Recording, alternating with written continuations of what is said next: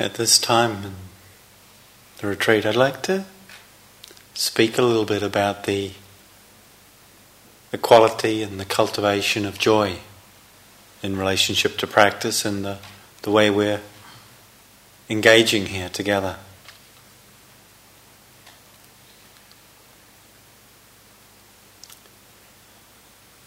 Sometimes, and sometimes observed, it can seem that things can look a little serious at Gaia House. And uh, it's true in a way, what we're engaged in is something very serious. The uh, liberation of the human heart is not a casual undertaking. And yet, at the same time as there's, there's something very wholehearted, or we could say serious involved here, it's really important not to take it too seriously. To really have a sense of the potential for a lightness, an upliftedness in the way we are, in the way we engage with what's happening here.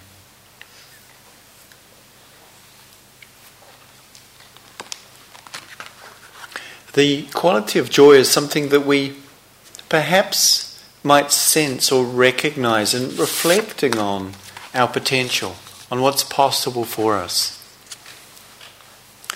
One of the things that I enjoy doing when I come into the meditation hall is having a moment just to, to bow to the Buddha, to just acknowledge the remarkable offering that this human being gave to, to me personally and really to humanity and to this world, and the teachings of wisdom and compassion that he offered.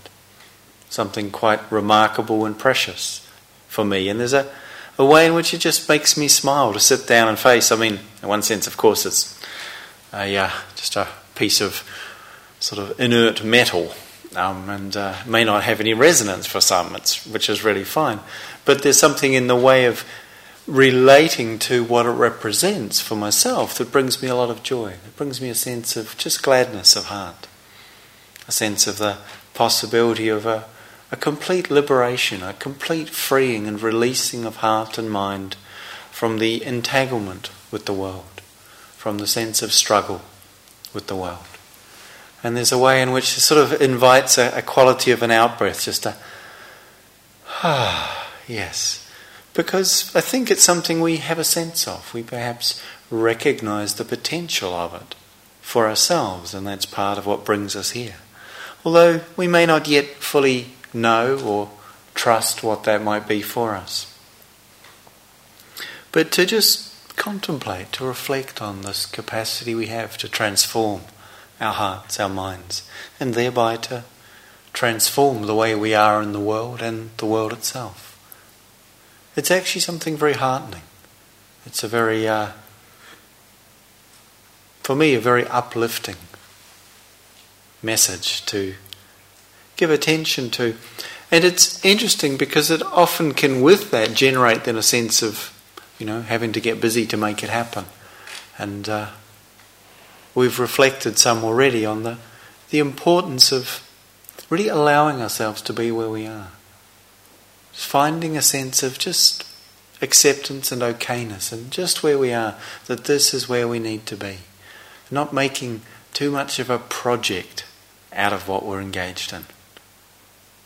There's a poem by one of my favourite, uh, we could say teachers, although he died long before I was ever around. And, uh, and yet, as a poet and a, a teacher, Ryokan is, is, someone who's touched me immensely. He's a, a, Zen monk who lived in, I think, the 17th century. Um, it may have been the 18th. I actually have forgotten for sure just now, but it was thereabout.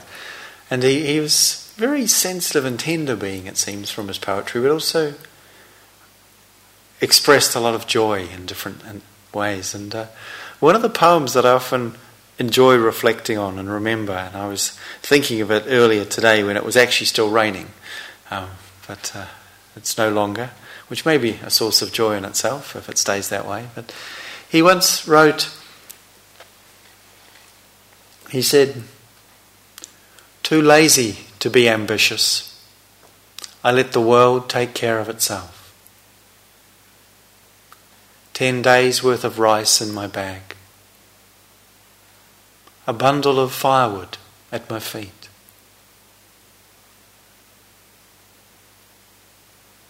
Why chatter about delusion and enlightenment?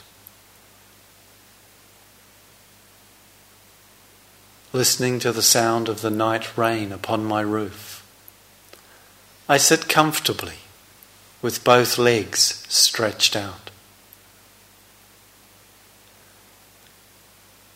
And I'm always moved to add, ah, at the end of it. That wasn't his word, but that's my response to it. That sense of somehow letting go of one's struggle with the world.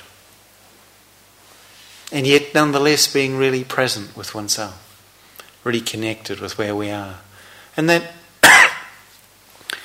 very simple acknowledgements of one's, you know, basic needs being met. To have a bundle of rice, sorry, a bundle of firewood and a bag full of rice.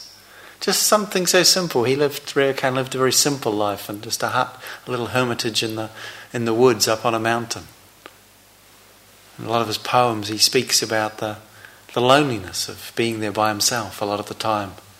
And yet, equally, the joy of going and playing with the children in the local villages. And this the sense about not trying to get somewhere. Like when we come from a place of needing to get somewhere else, it's so hard to find joy in life. It's always work. Work is about getting somewhere else. And one of the great things about practice is that, in a certain way, you know, we don't get anywhere. Know, this might be disappointing initially, but in another way, it might be also quite a relief. Certain way, we don't get anywhere. You know, going out and doing walking meditation. If we told someone about it, they might say, "What does that achieve?" Walking back and forth, going, "May I be happy, may you be happy." And in one sense, from a conventional level, it doesn't appear to produce anything functional, useful, valuable, you know, certainly nothing saleable at a Saturday market. And it's yet there's a shift, there's a reorientation away from those kind of traditional or familiar activities that produce something we value to to more a reconnecting with what is truly a value that's inherent, that's already here, and that perhaps we don't yet fully know. So, one of the things that happens in the silence is we we start to get some space from how concerned we are about what other people think about us. This is one of the greatest causes of losing our quite natural sense of uplift and joy spending a lot of time being worried about how we will be perceived, whether we'll be allowed or accepted as we are, and the way we try and configure ourselves to be other than as we are, as a response to that. A teacher who I, I never knew the name of this teacher, I only heard the quote from what they said once was, uh, they said that we would spend a lot less time worrying about what other people think of us if we knew how little time they spent doing it.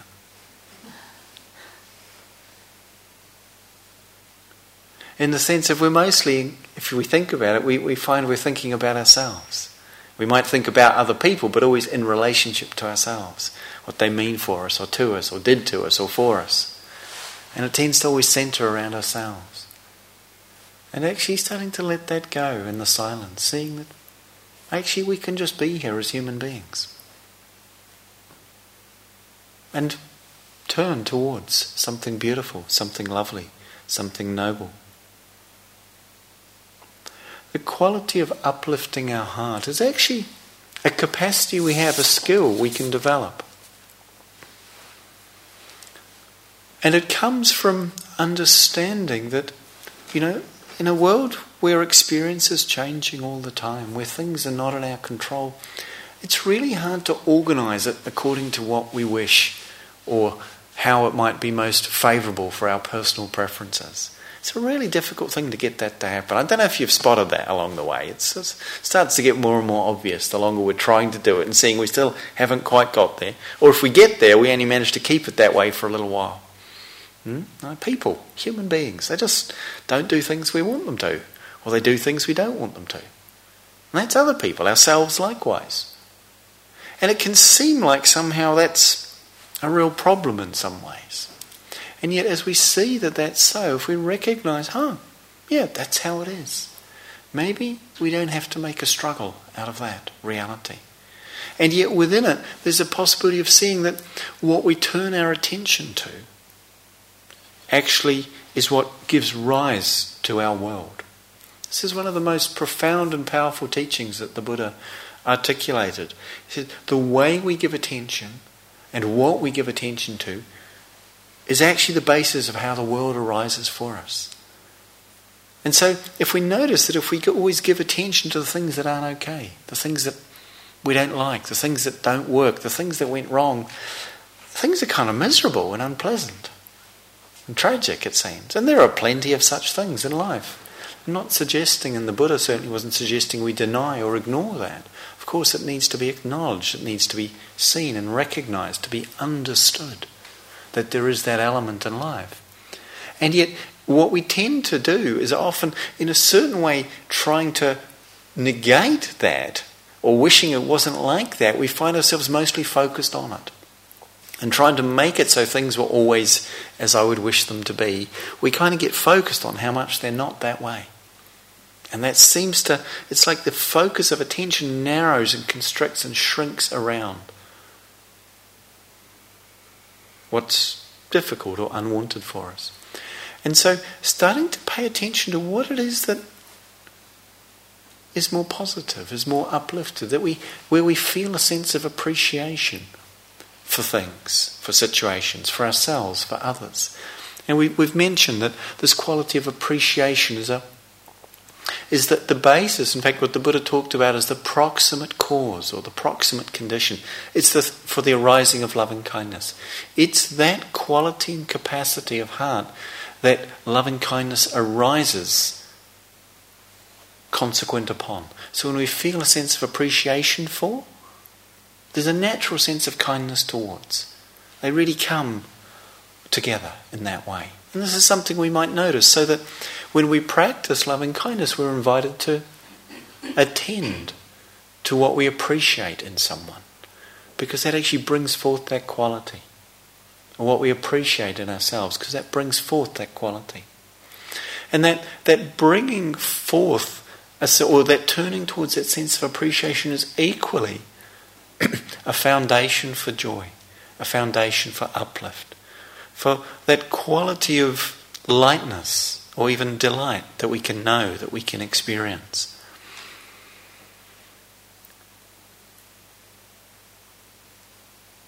So, sometimes it's useful to make a practice of turning towards what it is that we what we love, what we value, what we appreciate in others and in ourselves. Because it connects us with kindness, but equally because it brings a sense of joy, a sense of delight. And so, just as I enjoy to, to bow to the Buddha, sometimes when I come into the hall or when I'm giving a talk, equally at the end of a sitting, there's a sense of me just naturally wanting to bow to whoever I'm sitting with. And it might be a room full of people, it might be just my wife, Catherine, in the morning, or I could be on my own and I'm just, you know, bowing to whatever's in front of me. But just that some sense of just honouring, oh, how lovely, how beautiful, how amazing that this is happening at all. This life, this process and potential for waking up.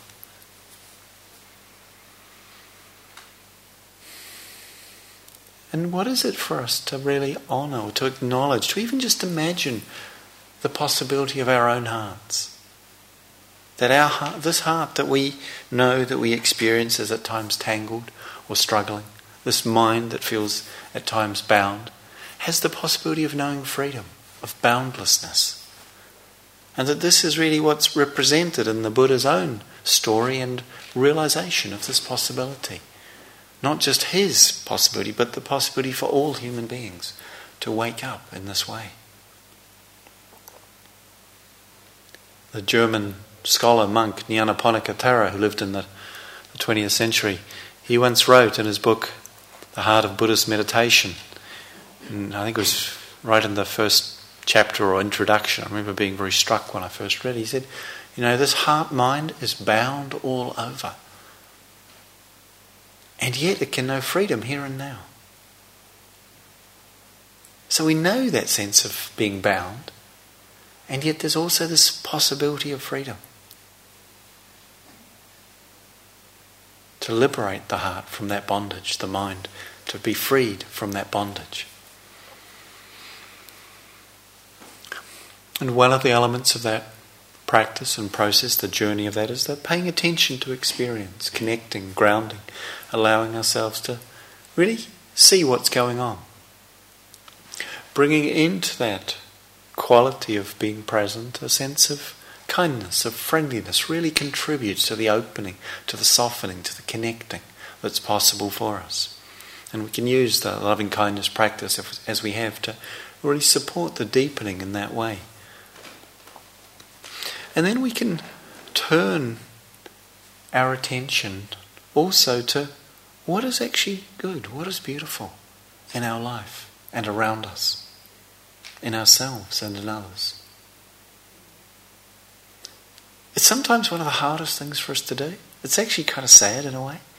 But for many of us, it's one of the hardest things. I, I find myself reflecting at times, you know, most people I know including myself, would find it relatively easy to list five or ten things that could really do with improving about ourselves, things we could really do with having resolved, fixed, upgraded. And we actually wouldn't feel too bad. It would almost feel like a good cleansing penance to even have to read them out in front of other people. You know, just to say, this is what I could do with improving. It's almost like it'd feel holy to do it, wouldn't it? You know, like, not easy, but I could do that. I have some sense of that. Maybe you resonate with that or not. But for most people, I think, it'll be much scarier and more difficult to list five or ten things that we think are really great about ourselves, really wonderful about ourselves, and to read them out and say, This is what's wonderful about me. Imagine that. You know? Scary, I imagine, for most. And don't worry, we're not going to ask you to do that. Um, though I thought about it once. Um, but just imagining that maybe it's okay to really let ourselves notice, to really reflect on, to really honour what's good, what's wholesome, what's beautiful, what's noble in ourselves, equally as in others. Buddha talked about a quality he described as kalyana, a certain loveliness, a certain something that's really worthy of a delighted reverence, of a joyful bowing to in ourselves and each other. And so one of the one of the practices the Buddha suggested was to just take time to reflect on what's wholesome and good in ourselves without a sense of needing to make ourselves better than someone else. It's really interesting when we when we're engaged in a sense of oh, you know, it's it's sort of more noble to say I'm really kind of have all these limitations and failings and it would be kind of big headed and not very spiritual to say how great I am, you know. That's sort of when we do it in comparison to others. When we're trying to say, I'm better than, or I'm not as good as. Then it's kind of something that we get entangled with. When it's more just honouring something, not in relationship or in comparison to others, then it's very powerful as a practice. And to, to honour our good actions, to take time to reflect on the acts of kindness that each of us, all of you, me, you, everyone here. Over our lives, so many acts of kindness we will have expressed and undertaken in so many different ways. moments of forbearance from reacting, or moments of offering something to another person, or just taking care of what needed to be done when it didn't necessarily, it wasn't necessarily our job to do that. Or just even in the sort of the way in which people move. And it seemed to, over the t- day, we noticed almost like the dance of getting through the doorways and the corridors when there's 50 something people in the room and just a narrow little passageway to pass through, going in or out. There's a certain grace that starts to develop as people just sensitively find their way to move together or to wait and pause when that's needed to let someone else through. And there's these myriad moments of just little moments of consideration, of kindness, of supporting, of allowing that are extended just even in the day of being here together. So many of those moments that we can start to notice and appreciate in others and in ourselves. So many acts of generosity, of kindness, in fact, take place. To honour the, again, we come back to this, we say this frequently, but honouring the sense of our practice of what we're doing here cultivating heart and mind. The philosopher Spinoza once said, All truly noble human endeavours are as difficult as they are rare.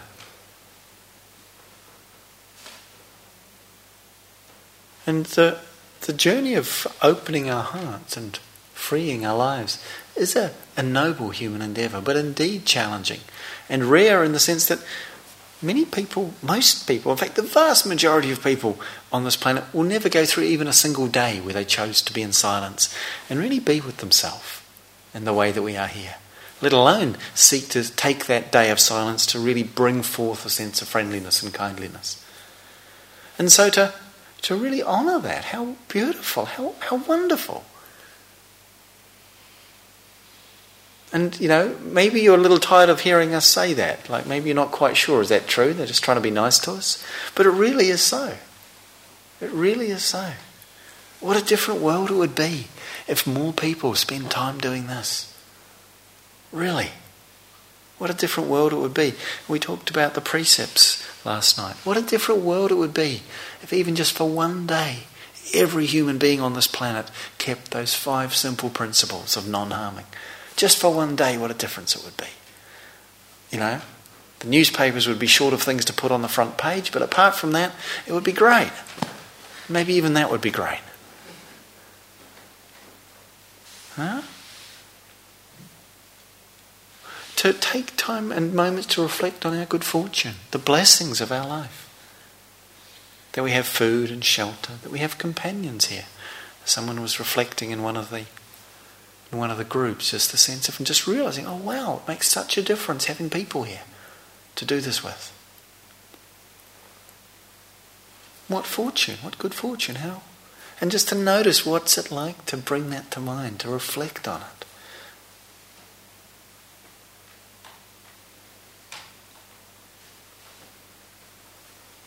To have the opportunity to practice. It's a rare thing. It's an incredible blessing. Have the chance to hear teachings and explore practices that are liberating, that are freeing of the heart and mind. There are many good things here for us in this life. And it's not about denying the difficult or the struggles or the problems. And these are real for us, of course. But seeing that if we only focus in that way, it tends to lead to a heaviness and a density and a certain kind of kind of weariness or sense of struggle of just all the things we have to deal with. And, you know, that's part of what's true, but it's not all of it. There's something else that's here that's much brighter and clearer.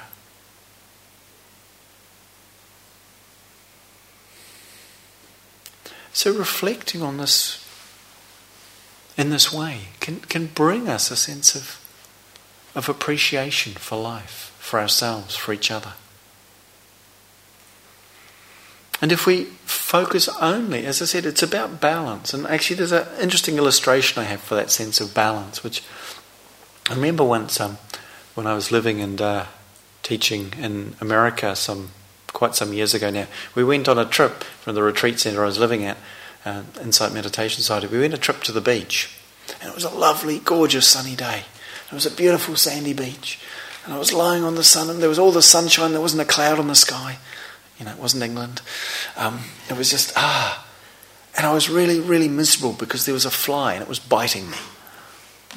And it struck me at one point that there was about one square millimetre of my body was experiencing this sharp, painful little biting experience. And the rest of me was having these really lovely, warm, pleasant sensations that I longed for. That, and I couldn't.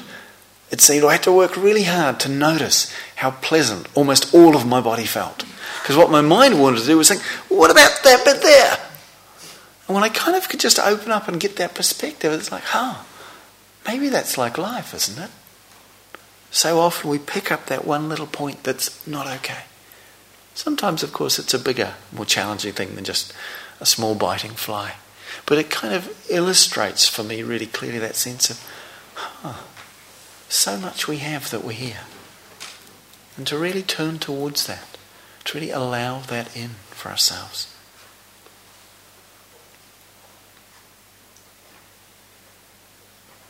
So it's really important for us to know what uplifts us, what brings forth a sense of happiness and well being. To, to know what touches you in your heart, and to really make it a priority to bring that into your life, to bring that forth as something that you make a priority. You know, there's that old saying, I don't know where it originated from, that goes something along the lines nobody ever lay on their deathbed wishing they'd spent more time in the office. Yeah? Now, of course, we need to take care of our needs in terms of livelihood and taking care of homes and families and all of that. But we need to equally take care of engaging with what we love. And what we love might be silence and might be conversation over a cup of coffee or tea. What we love may be sitting still, and it may be dancing or walking in the hills. There's so many different ways in which that quality can be engaged. And I sometimes find myself in speaking with people on retreat, really asking them, saying, What do you, what do you notice here that you enjoy? Spend some time with the, the tree that you like here, or the, the geranium plant that you like the fragrance of, or whatever it might be. Just spend a little time letting yourself take in what it is that touches you in that way. Because it's good for us to do that. It's healthy for our well being. And in this, pra- in this uh, teaching and tradition, there's a very specific practice for cultivating joy that, in a way, goes in a very profound direction beyond just connecting with what brings our self joy, but allowing ourselves to be touched also by the joy and the happiness that other people experience. That there's a way in which often for us there's a certain scarcity where we feel that there isn't enough for me. Like I want more, and if someone else has got all the good things, that means I won't get them. I won't have them. And it's hard to feel happy on behalf of others sometimes. And it's kind of a radical idea, but it's actually also quite a wonderful one to think of the possibility, to contemplate the possibility of what the Buddha called mudita. Mudita is the word in Pali that refers to a quality of appreciative joy. And just as Loving kindness, or in the word in the language of the Buddha, metta, is a quality of heart that's understood as uplifting and somewhat sort of exalted, or we could say even a divine abiding, is the language the Buddha used, sort of like something really holy that we can learn to abide in. So too, mudita, appreciative joy, is one of these qualities. And it's the quality that we might know when someone we really love and care for has something that they really wanted, and we're so happy for them. That, um, you know, perhaps a child who we care for gets given the toy that they really wanted.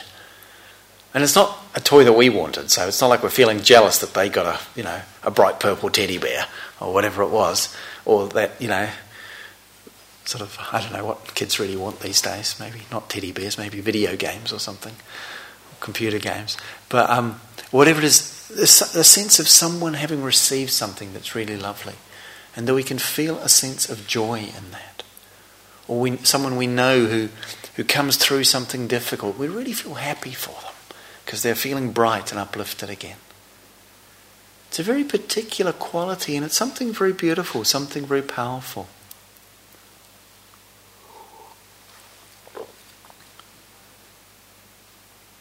To see that there are perhaps more opportunities for bringing or connecting with joy than we might have imagined. If we, if we take other people's joy as something that might offer us a sense of joy too, if we take other people's happiness as something we can celebrate, then in fact there are many more opportunities for celebration. Understanding that, again, we're more connected than perhaps we realize, than perhaps is obvious to us in our habitual minds and our habitual ways of relating the people that we're most close to perhaps this is more clear with the sense of how we might celebrate their good fortune. Whereas the people who we don't like or we feel sort of maybe sort of in competition with in some way, we often really don't like it when things go well for them. Have you noticed that? It's a little bit embarrassing to admit it, but you know, if we really don't like someone and something really great happens for them, it doesn't usually make us happy, does it?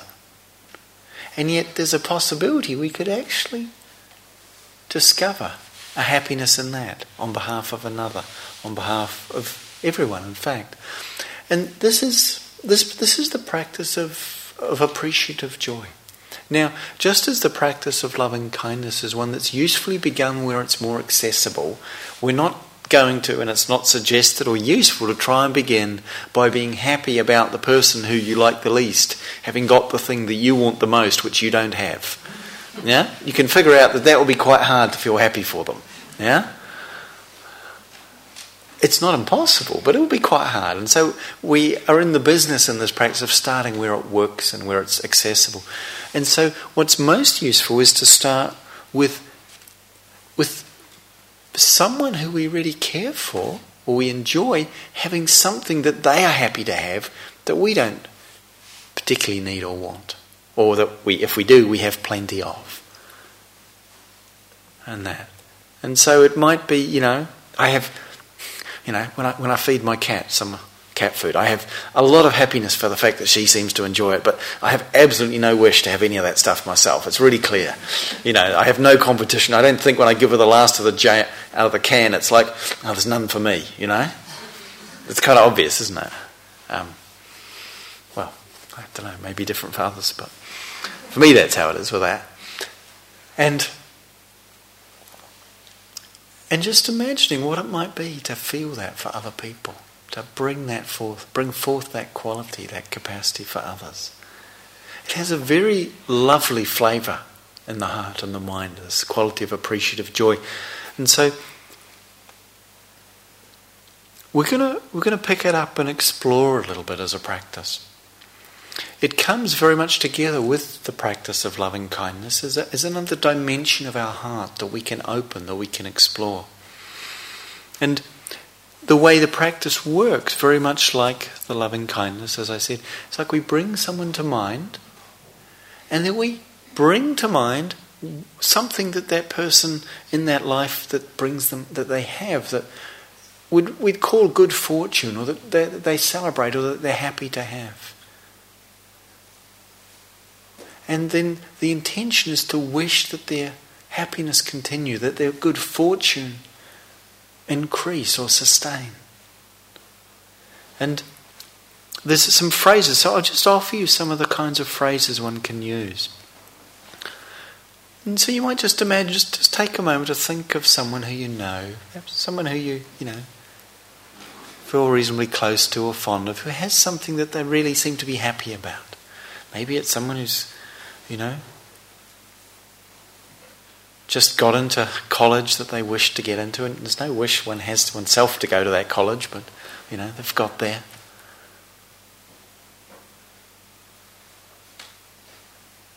Someone who's received something that they'd like, a friend of mine who's recently she's just found that a book she's written of poetry is going to be published, and she's just really happy about it.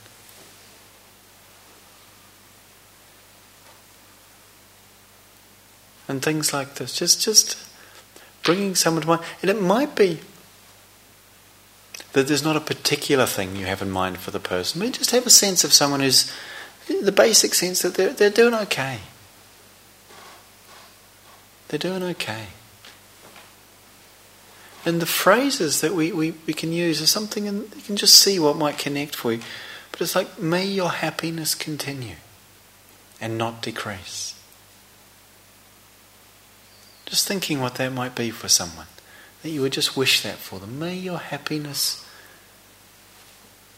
increase or continue and not decrease. May your good fortune not leave you.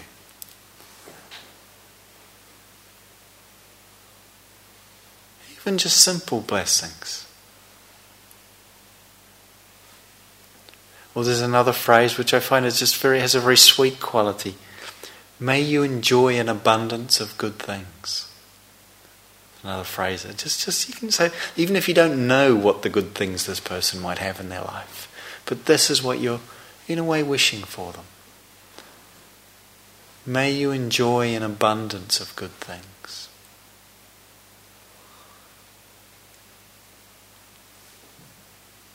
And just noticing what the quality of that is.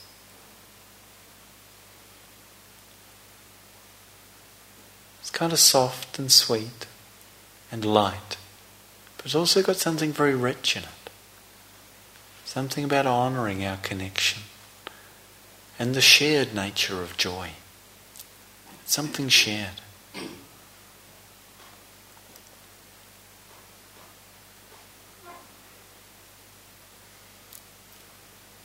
So this is a practice we're going to we're going to pick up and to explore a little bit. There's also something else we'd like to do. And so just, just now, having just tasted a little bit the flavour of those phrases, we'll come back to that in a moment. Just having a sense of that. A sense of it's a it's often a sort of joy is sometimes associated with sort of more exuberant, excited states of mind and activities, and of course it can be. But it doesn't need to be. That's not the only way it can come. There's more just a sense of an uplift and an opening out that joy evokes and brings. And just a little earlier, Kirsten and I were reflecting on some ways and possibilities we could uh, sort of bring forth this quality and what we wanted to do together with you all to, to support this. And uh, we found some boxes of crayons and bright colours, and we thought, these are just what we need and we, had been thinking about, and I'll say what we are going to do with them. But uh, as we were coming down the stairs, I had most of the crayons in two containers, and they were plastic. And somehow, as and we were kind of a little, I have to say, I was a little bit excited. We found these crayons. It's like great, we're going to get to play with something. And I squeezed a little bit too hard on the soft plastic, and it popped out of my hand and all the crayons went fly- and this one went flying into the air. Just as and seeing that I tried to catch them with the other hand so I dropped that handful and all the crayons were coming down the stairs just went onto the stairs. And it was just this moment where we both sort of just about cracked up um, and we did chuckle a bit.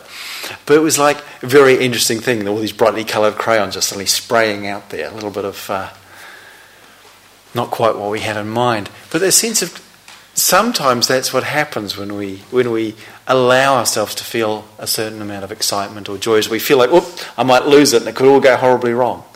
And in this case, well, it probably would have been relatively embarrassing as, you know, I think only one or two people observed uh, what had happened and those that did very kindly helped us pick them up, which was much appreciated.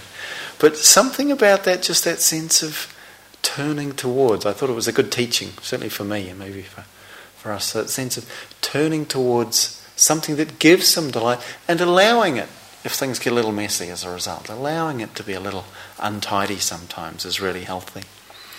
What we want to do with the crayons, and we've placed them in a bowl in the, um, in the room just at the end of the ramp with the notice boards, and there's plenty of crayons, is to invite you to take a piece of paper and a crayon from there, and we have about 30 minutes before we'll come back together, and to write one or two or three things on the piece of paper that you love or that bring you joy. Just simply, it might be, you know, my kitten.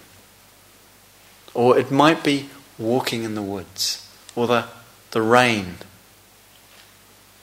falling through the trees. Or snuggling up in a warm duvet. Don't, don't need to, they don't need to be the most holy things you can think of, you know. I really love feeling feelings of, uh, you know, compassion and loving kindness for all beings. It's the best, you know. It certainly it's, is pretty. pretty good. It is pretty good, yeah. But what I'm saying is, what I'm saying is, you don't have to kind of do it on that basis. If that's what comes for you, it's fine. And just write them down and put them. Don't put your name on it. You don't need to identify yourself in any way on the piece of paper. But because sometimes what's really a useful practice is to share what we love what we're going to do is take the piece of paper and uh, We'll see how many there are, because maybe you don't do them all, that not everyone feels moved to do this. But this is the invitation to write down some things that you love, or, or something you really appreciate that makes you feel happy. Maybe something you've done or something you've seen happen.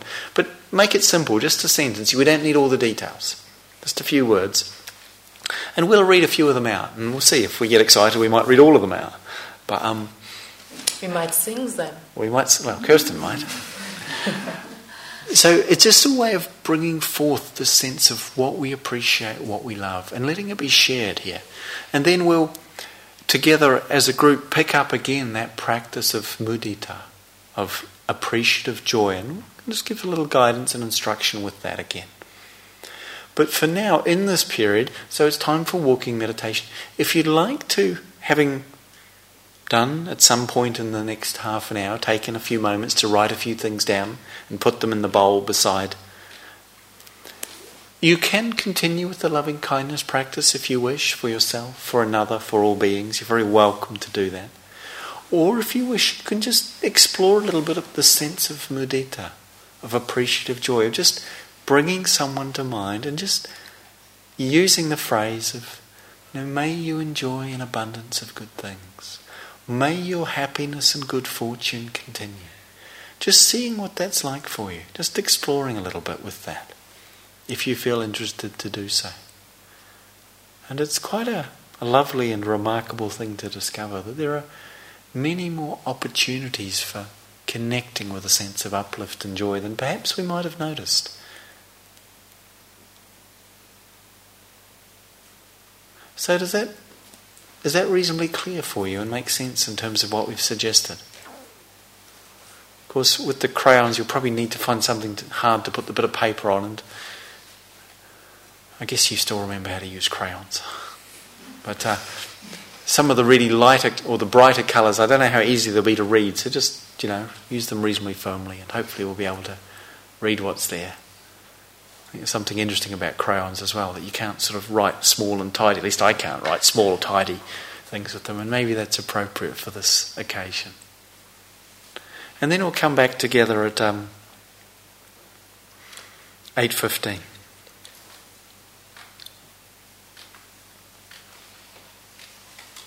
So, some time for practice and writing down a few things that you appreciate, that you love, or that you find to bring you joy.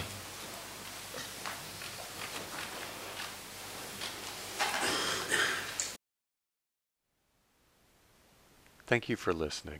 To learn how you can support the teachers and Dharma Seed, please visit dharmaseed.org slash donate.